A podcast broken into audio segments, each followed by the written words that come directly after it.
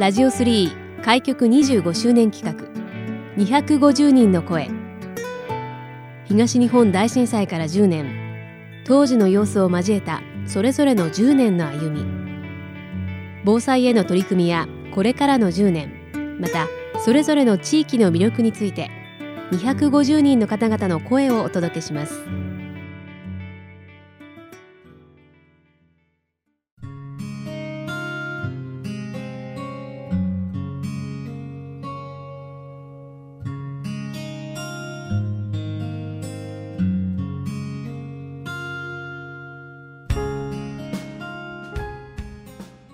ラジオ3開局25周年企画250人の声。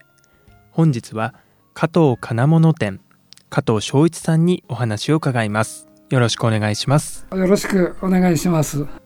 まず、えー、加藤金物店のお仕事についてお伺いをしても大丈夫ですか、うん、まあ大体生活に必要なもの、はい、家庭用品とかね、はい、あと動画関係。動画関係はい。そんなもんだけども。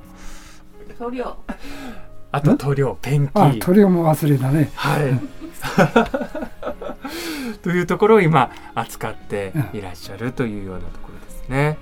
で、えー、10年前、えー、震災の時に、えー、加藤さんが実際にどのような状況で、えー、被災をされたかっていうところなんですけれどもあ被災ですか。はい。被災はねただあ陳列してるものが皆ひっくり返ったり一部破損とかあったけど、はい、まあ損害額としては軽微な方だったね。ただ建物なんかは全然被害はねちょっと店の前のタイルが23枚剥がれ落ちた程度で。ああなるほどですね。そんなにまあ被害はまあ軽微な方だったね。うん。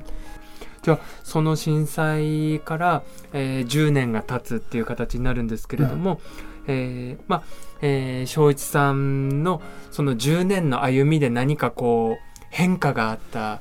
変化ですか。はい。別に変化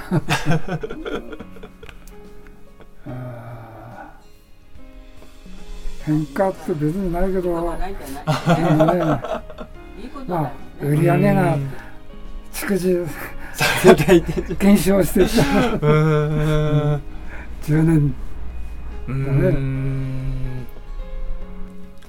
結構その小学生のあのラジオとかも撮ったりもするんですけど、ね、やっぱりあの小学生はなんて言うでしょう。いろいろお店さんやっぱすごく商店街としては協力的なのでやっぱり学校としてはすごくありがたいっていうのとあとは防犯って考えた時に、うん、やっぱりこういったあの街の商店があるのとないのとでは、やっぱり顔が見える商店の、えー、お店さんがあるのと、やっぱり町の方々が守ってくれてるっていう、やっぱり。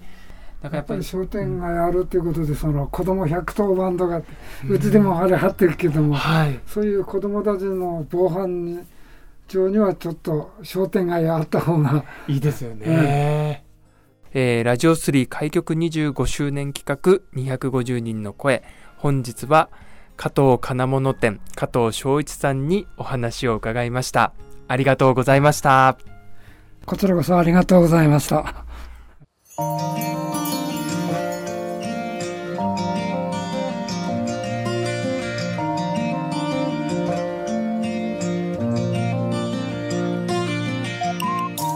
ラジオ3開局25周年企画。